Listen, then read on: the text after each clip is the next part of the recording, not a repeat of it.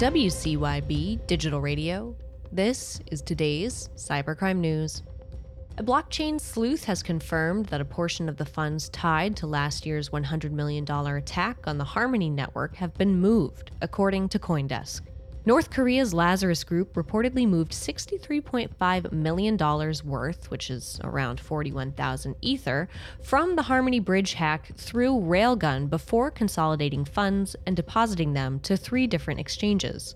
Over 350 addresses linked to the attackers have been compiled in a list by cybersecurity researchers. From the record, scammers selling fake cryptocurrency in Europe, Australia, and Canada have been arrested. Authorities from Europol confirmed that a cross border investigation, during which police seized three digital wallets with about $1 million in cryptocurrencies, about 50,000 euros in cash, and multiple cars, computers, and documents, resulted in the arrest of 14 suspects in Serbia and one in Germany. More than 260 other suspects, including people in Bulgaria and Cyprus, have been questioned, and some are awaiting prosecution.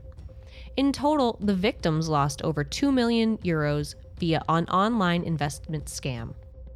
The body behind data protection in France has issued a $5 million euro fine against TikTok UK and TikTok Ireland for failing to provide sufficient information about cookie usage on its site, Tech Radar reports.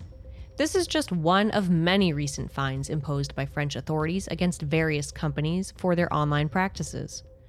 Apple faced an 8 million euro fine over App Store ads, while Microsoft faced an even heavier fine of 60 million euro over cookie collection. In India, the cybercrime police arrested the kingpin of an interstate gang involved in creating fake helplines of Punjab State Power Corporation Limited, according to the Tribune. Yar Mohammed, who goes by the alias Guru Raza, is a habitual cybercriminal who scammed his way into withdrawing money from the bank accounts of numerous victims. Authorities say the accused has made about 5 million Indian rupees through his illegal activities.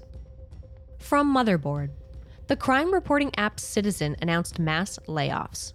Sources say the layoffs were not specific to one department and, in some cases, impacted long established employees.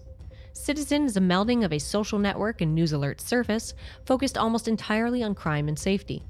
A key problem for the company has been monetizing their user base, as the app is free for all who download it.